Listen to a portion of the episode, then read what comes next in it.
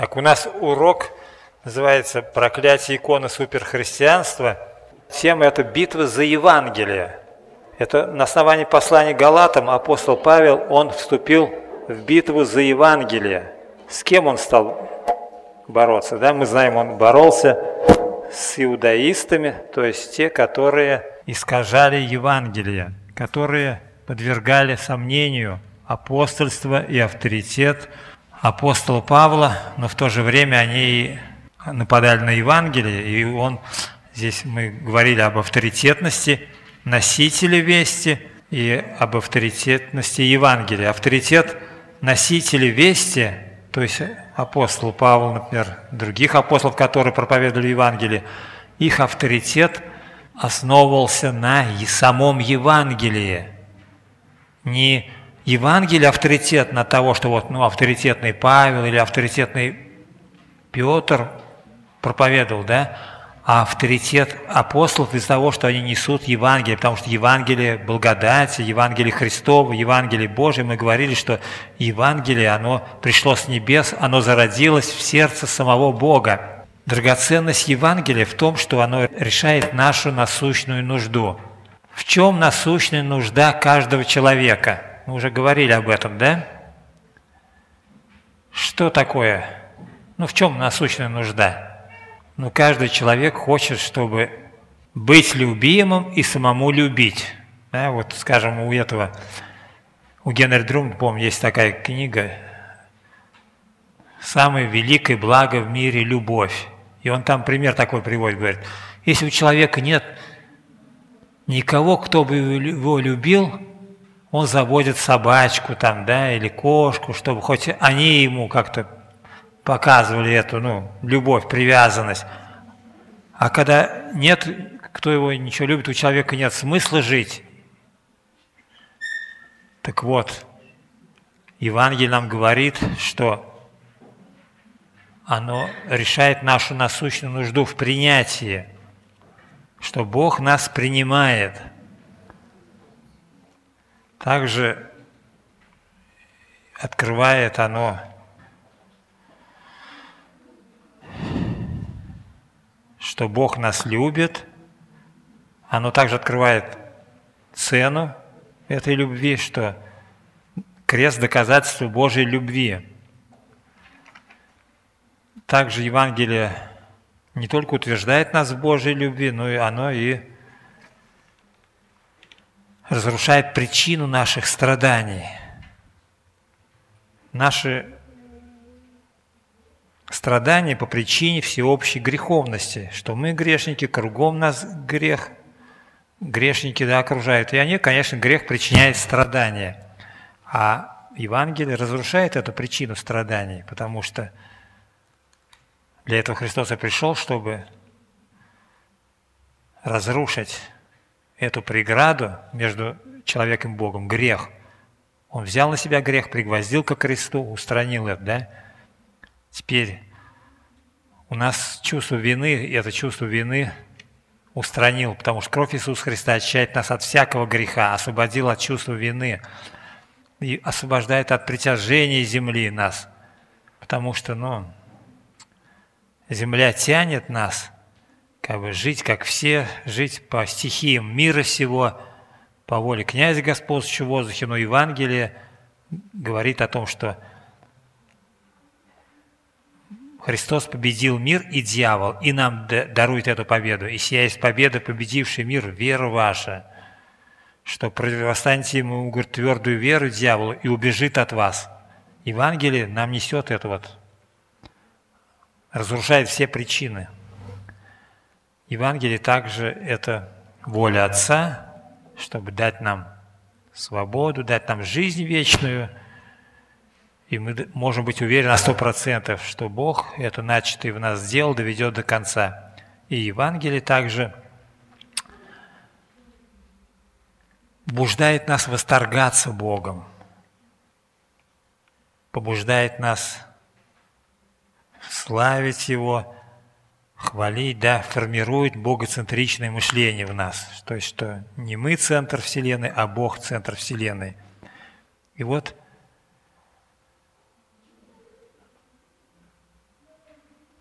мы поговорим об иконе суперхристианства. Что такое икона, да? Икона – это символ, таинственно связанный с оригиналом, помогающий присоединиться к нему, да? Помогающий проникнуть в сверхъестественный мир через предмет реального мира. Так вот, ну, определение такое даже дают, например, вот, ага, на иконе, что это изображено, это не само, да, а существует реальное что-то. И вот это путь в невидимый мир. Мы сами рисуем свой образ. И вот мы можем рисовать как образ Христа, когда мы слышим Евангелие о Нем, так и можем рисовать образ, каким мы должны быть, каким мы, да, хотим стать, каким мы должны быть, чтобы Бог нас принял.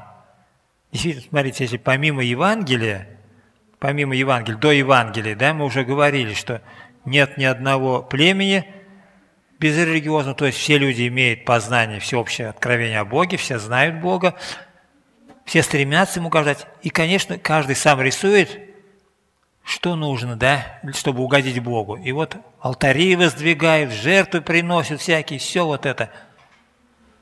Но это они сами создали такой образ и Бога, и как им достигнуть Бога. Но Бог принимает принимает только на своих основаниях. И вот он понимает, что это вот то, что мы приносим, это, мусор, ничто в глазах Бога. А он, вот Евангелие родило в сердце Бога, что Бог так возлюбил мир, что дал Сына Своего Единородного. Он Евангелие принес это. Иисус Христос пришел с Евангелием, да? И вот то, что у нас как бы неправильный образ, может, Христа, неправильный образ того, как нам... что нам нужно сделать, чтобы Бог принял. И вот иконы, они уводят нас от Христа. И куда они уводят? Смотрите, в отчаяние, в чрезмерную гордыню, в религию собственных усилий. В отчаянии, когда человек уходит, да? Что он, например, представляет себе такой образ, а он не может его достичь, и он в отчаянии. Или наоборот, он нарисовал такой, слабый образ, да? Достаточно свечку поставить, достаточно там записочку подать, и все, и он в чрезмерную гордыню впадает, что он все сделал, думает, он все сделал. Да? В религии собственных усилий мы знаем, что Евангелие дает живую веру, а религия, она не спасает, тем более мертвая религия. И вот враг Евангелия — это наши иконы, которые мы рисуем.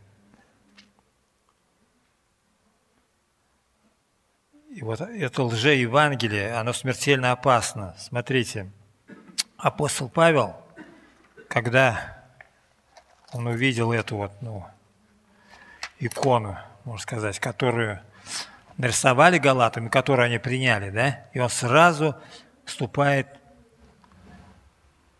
в битву за Евангелие. Его шокирует легкомыслие галат. Он прям сразу вступает, да, говорит, что удивляюсь, с 6 стиха 1 главы послания галатам, удивляюсь, что вы от призвавшего вас благодатью Христовой так скоро переходите к иному благовествованию, которое, впрочем, не иное, а только есть люди, смущающие вас и желающие превратить в благословение Христово, то есть извратить, да? И вот они это Евангелие исказили. Он задает вопрос, да, что давало им радость, что давало им покой?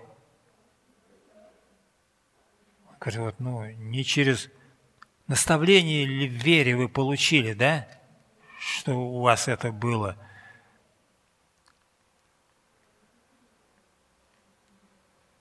Они получили, у них и чудеса там совершались, знамения. И они это не через обрезание, не через закон получили, а через наставление в вере. И вот уверенность от веры в жертву Иисуса Христа. А что должно теперь радовать их, да, или нас? если мы уходим в сторону. Вот. Плоть и гордость стали теперь источником радости. Да, я теперь обрезан, я исполняю субботу, вот. Я вот, ну, внешне выгляжу так вот, да, может быть. И вот плоть и гордость стали источником радости. От чего зависит ваша радость? Вот ничто не должно встать между нами и Христом. Мы должны быть уверены в достаточности благодати и хранить себя от духовного дезертирства. Вот и галаты, можно сказать, они дезертиры, да, они убежали в другую сторону. Они не стали сражаться за Евангелие, а какой им вот лжеобраз нарисовали, они его приняли. И вот мы должны избегать духовного дезертирства. Почему так быстро переходит к иному благовестию? Вот он говорит, удивляясь, как вы, от призвавшись благодати Христовой, так скоро переходите к иному благовествованию, которое, впрочем, не иное, а только есть люди, смущающие вас и желающие превратить благовествование Христово. Но если бы даже мы или ангел с неба стал благовествовать вам не то, что мы благовествовали вам, да будет анафема. Как прежде мы сказали, так и теперь еще говорю. Кто благовествует вам не то, что вы приняли, да будет анафема. У людей ли я ныне еще благоволение, или у Бога? Людям ли угождать стараюсь? Если бы я и поныне угождал людям, то не был бы рабом Христовым. Возвещаю вам, братья, что Евангелие, которое я благовествовал, не есть человеческое, ибо я принял его и научился не от человеков, но через откровение Иисуса Христа. Вы слышали о моем прежнем образе жизни в иудействе, что я жестоко гнал Церковь Божию, я опустошал ее и преуспевал в иудействе, более многих сверстников в роде моем, будучи неумеренным ревнителем отеческих моих преданий. Когда же Бог, избравший меня от утроб матери моей и призвавший благодатью своей, благоволил открыть во мне Сына Своего, чтобы я благовествовал Его язычникам, я не стал тогда же советоваться с плотью и кровью, и не пошел в Иерусалим к предшествовавшим мне апостолам, а пошел в Аравию и опять возвратился в Дамаск. Потом, спустя 3 года, ходил в Иерусалим видеться с Петром и пробыл его дней 15. Другого же из апостолов я не видел никого, кроме Иакова, брата Господня. А в том, что пишу вам пред Богом, не лгу. Он говорит, что я вам вот, ну, истинное Евангелие возвещал. И почему он так вот, ну, с ревностью, да? Почему галаты, скажем, поверили этим иудаистам? Они оспаривали, ну, апостольство Павла. Они говорили, что он, ну, и почему они это делали? Они тоже хотели угождать не Богу, да, а иудаистам в Иерусалиме, скажем, что те, как иудеи, продолжали исполнять закон, были обрезаны, и они хотели это навязать и язычникам. Это события были еще до первого апостольского собора в Иерусалиме. А потом, когда был уже собор в Иерусалиме, то апостолы постановили, чтобы язычникам ничего не навязывать, ни обрезание, ни закон, а чтобы они только воздерживались от идоложертвенную, от крови, от блуда, да? И вот эти законники, они нападали на Павла, но он говорит, что они этим нападали не только на его, они на Евангелие, и за Евангелие он в бой ринулся сразу. И почему так быстро переходит к иному благословению? Говорит, что отсутствие укоренения в Евангелии благодати. Они Евангелие благодати приняли, спасение приняли, они, ну, получили, они радовались в этом, даже чудеса и знамения были среди них, но не было у них укоренения. Иисус Христос, вот притча о сеятеле, да, Матфея 13 глава мы можем прочитать, что укоренение, оно необходимо. 6 стих, да? «Когда же взошло солнце, увяло, и как не имело корня, засохло». Вот не имея корня, неукорененные, они, ну, как сказать, духовные дезертиры стали. Как, ну, скажем, вот во время войны, да? Когда в первое время наступал враг сильно там, и о, как разве можно победить, там сдавать, и вот, говорит, там, типа, и армия Власова перешла на сторону. А здесь то же самое, скажем, апостол Павел говорит, что эти, которые нападали на Евангелие благодати, которые навязывали закон, они не хотели, говорит, это... Тогда бы, говорит, соблазн креста прекратился. Вот. Не хотели нести крест Христов. Потому поношение Христова не захотели нести. А он как сам Иисус Христос через крест совершил наше спасение, также призывал следовать за Ним с крестом. И Павел принял этот крест. И говорит, не отвергай благодати Божией, я каждый день умираю, да? Умирать для себя, для греха, для мира, а жить для Христа, для славы Его. И вот ничто не должно встать между нами и Христом. А законники – это люди, которые всегда все ясно, да? На вид благочестивые такие, спокойные. Ну, говорит, они вот, ну... смердят и обмораживают, у них нет мягкости, сокрушенности. Они еще не ощутили всего вкуса благодати. Вот. Что должно было теперь радовать галатян? Источником радости стало соблюдение религиозных правил. О, если мы обрежемся, да, вот в этом будет наша радость. То есть хотели угодить людям. Законники хотели угодить иудаистам в Иерусалиме, галатяне хотели угодить этим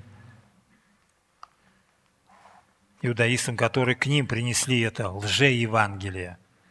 И вот, а мы должны остерегаться этого лже-евангелия. Вот в чем коварство этих иконописцев, да?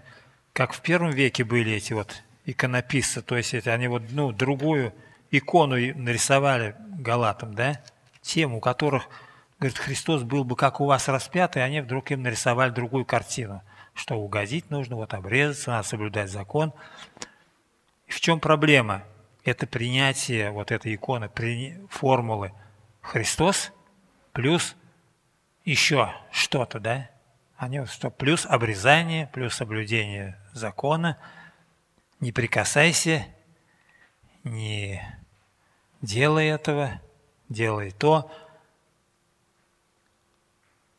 А в итоге что получается? Принятие этой формулы «Христос плюс» что-то, да? Это уход от Бога. «Христос плюс» – это ересь.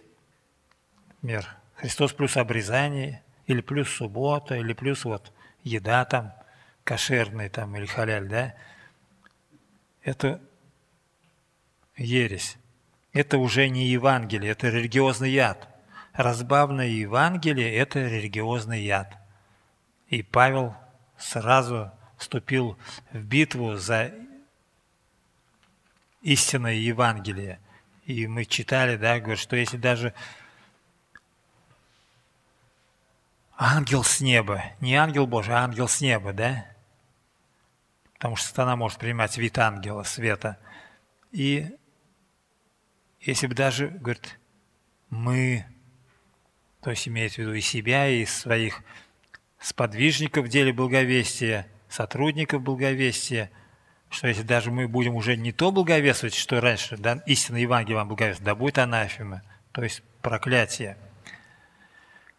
Мы должны быть уверены в достаточной благодати и хранить себя от духовного дезертирства это. Вот. когда мнение, скажем, каких-то авторитетов превышает вот авторитет Слова Божия, это духовное дезертирство, да? Когда успех измеряется килочасами, да, а не близостью с Богом, это дезертирство. Когда вот такую икону нарисуют, помните, наверное, раньше вот проповеди там рассказывали, ну, например, такой вот икон нарисован, какой должен быть пастор, да? Ага, он не меньше 25 часов должен готовиться к проповеди, он должен всех больных посещать, он должен на похоронах участвовать, он должен больных посещать, он должен и молодежью руководить, он должен и детским там руководить, и музыкальным служением, все, чтобы он должен быть, да? Такой нарисует, и когда реальный пастор не соответствует этой иконе, вот тогда уже, значит, начинается и ропот, и брожение, и бунт, и прочее. А потому что не на Слове Божьем, а на какой-то вот этой лжеобраз, икона такая. Вот когда искренность и простота стали дефицитом из-за страха несоответствия вот идеалу. Когда человек чувствует, что он не допрыгивает до собственных представлений об идеальном христианине. То есть, если вот эту икону рисовали, идеального христианина, да, а сам не допрыгивает, например, ага, вот обязательно надо читать там 5 глав в день, полчаса молиться, прочее. И когда он не это, и все, он не допрыгивает до этого.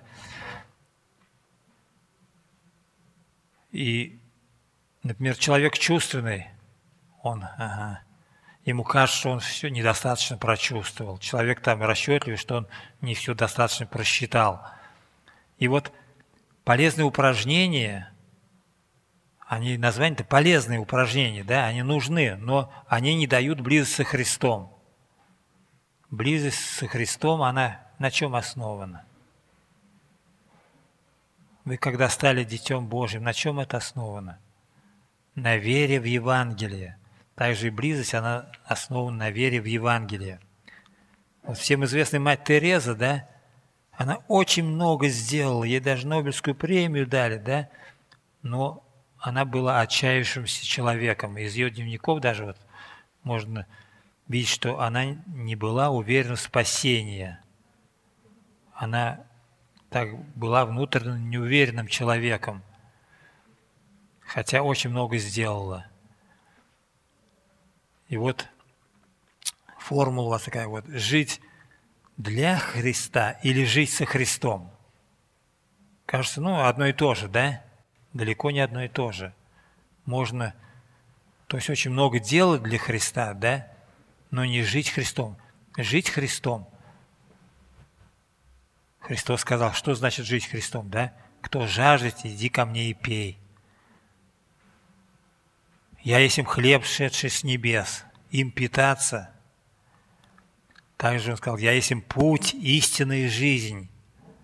И это не одно и то же, что жить для Христа, что, ну, как бы трудиться для Христа.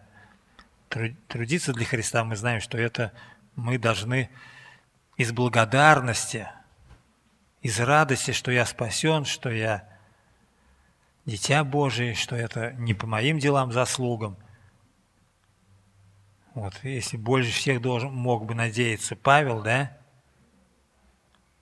А говорит, однако же, узнав, что человек оправдывается не делами закона, а только верой в Иисуса Христа. И мы уверовали во Христа Иисуса, чтобы оправдаться верой во Христа, а не делами закона. Это Галатам 2 глава, 16 стих. И вот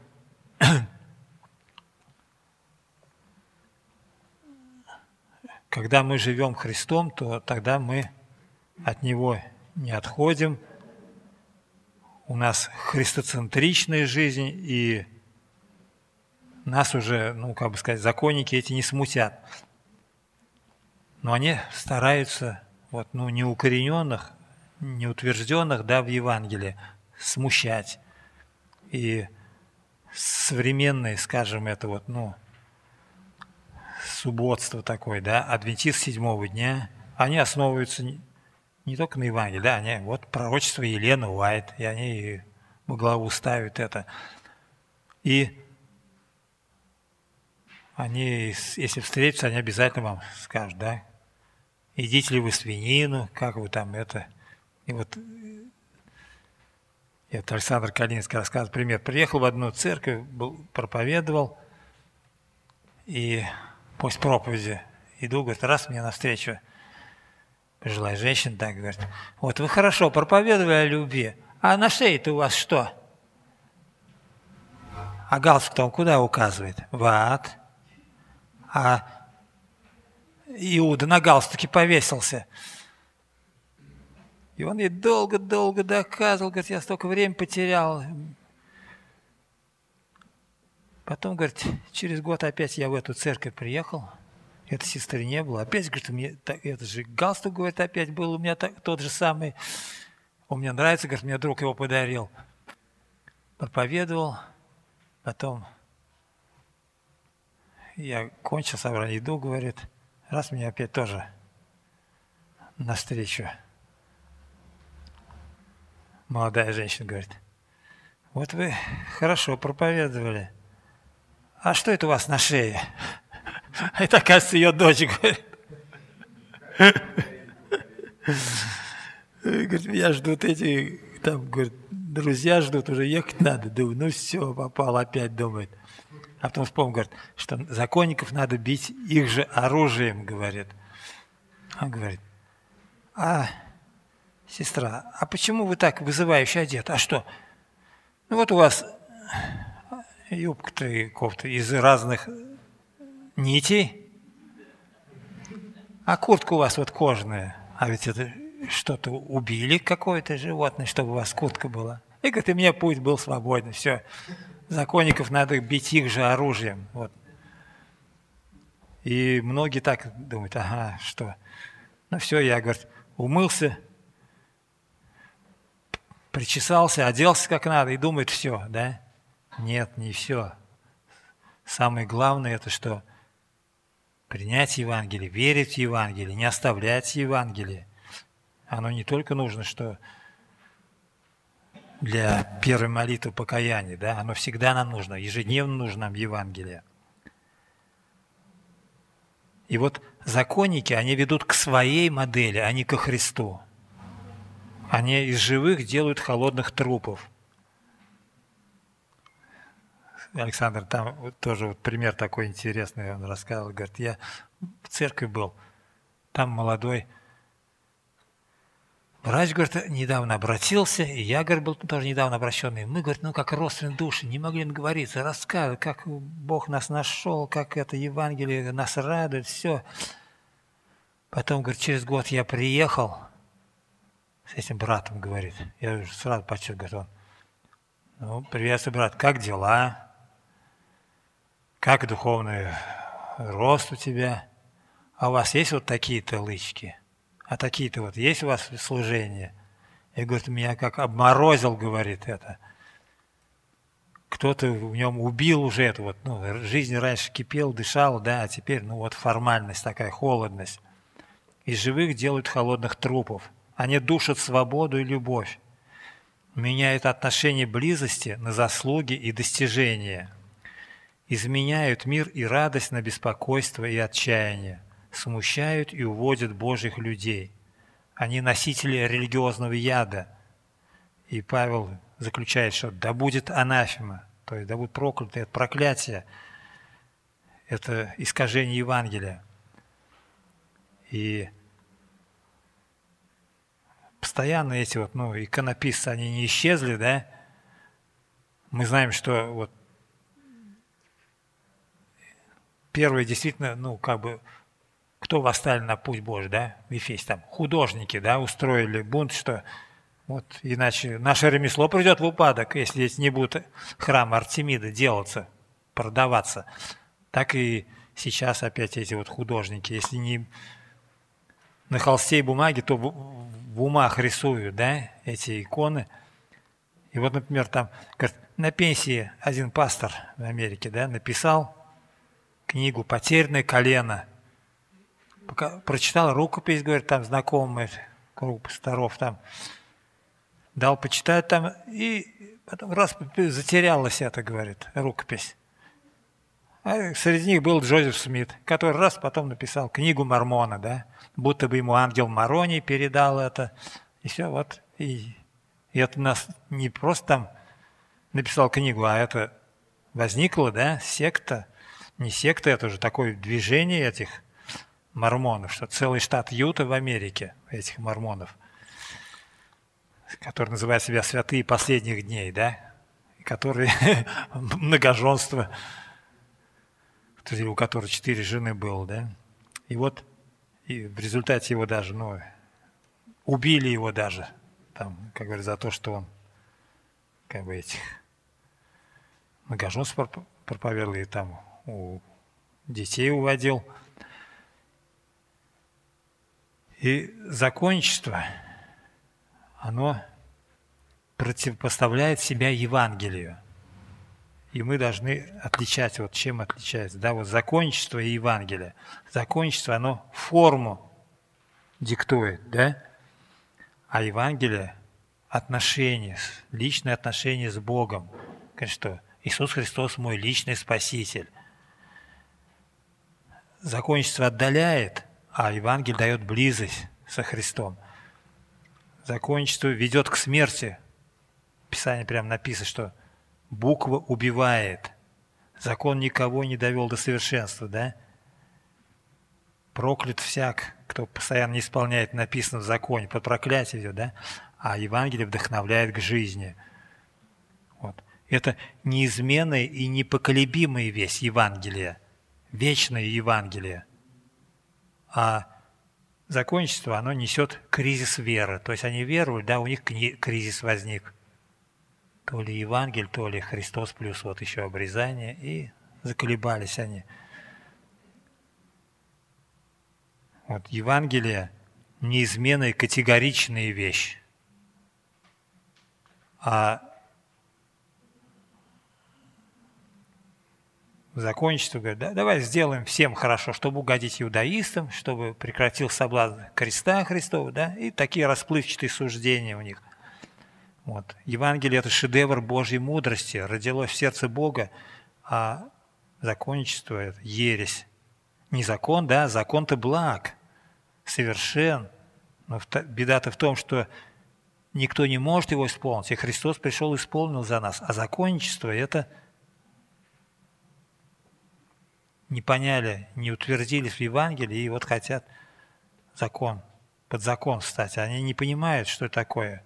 У Джона Буньяна, «Честь Пилигрима», там очень красочно так описано, что, говорит, христианин шел, да, и на него этот старец напал, дряхлый такой, говорит, его стал избивать, и чуть не убил его, говорит. И он это... он и сравнивает, что это Адам, не Адам даже, а Моисей, это закон, как бы закон его. То есть действительно, что если ты не исполняешь закон, он тебя убьет, потому что по закону возмездие за грех смерть, а кто не понимает до конца, тот и идет под закон. Евангелие дает лишь один путь. Есть один только путь в небеса, да? Христос сказал, я есть им путь. А закончится множество путей, множество форм, они там, каждый рисует себе икону, да, по своему образу там. Евангелие – это солнечный луч, это радостная весть. А закончится туча сомнений, уныния. Вот. Евангелие единственное, что дает покой. А закон не дает покоя, они в кризисе, они в метаниях, они в сомнениях. И Евангелие – это живая вера, а метастазы законничества убивают живую веру. Даже это с раком сравниваю, да, метастазы законничества. Евангелие – это угождение Богу, потому что Богу угоден путь только какой. Вот Агнец Божий, который берет на себя грех мира. Вот Бог предлагает этот путь спасения. а закончится угождение людям. Евангелие ставит Бога в центр наших желаний, богоцентричные. А закончится вот желание угодить иудеям, иудаистам этим. Евангелие делает наши мечты богоцентричными, призывает быть верными благодати. Как Павел говорит, не отвергай благодати Божией, чтобы и утвердиться в этой благодати, возрастать в благодати, как Петр призывает, а закончится уводит от благодати. И готовы ли вот мы биться за Евангелие, как Павел? Павел, он в битву вступил за Евангелие. И сразу мы, как видим, он, обычно он послание начинал, там с благословений, с пожеланий, с приветствий. А здесь он после приветствия сразу прям вступил в битву. Как вы могли так уклониться? Вот. Горячо отстаивал Евангелие, свободно и бескомпромиссно вступил в эту борьбу с иудаистами.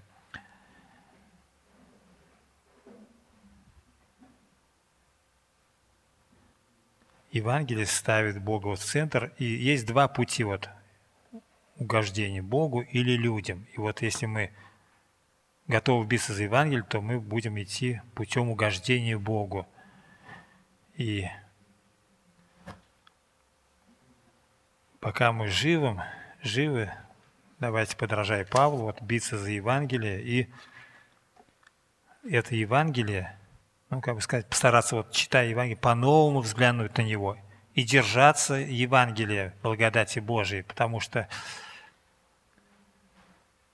мы должны и укорениться, и утвердиться в Евангелии. Оно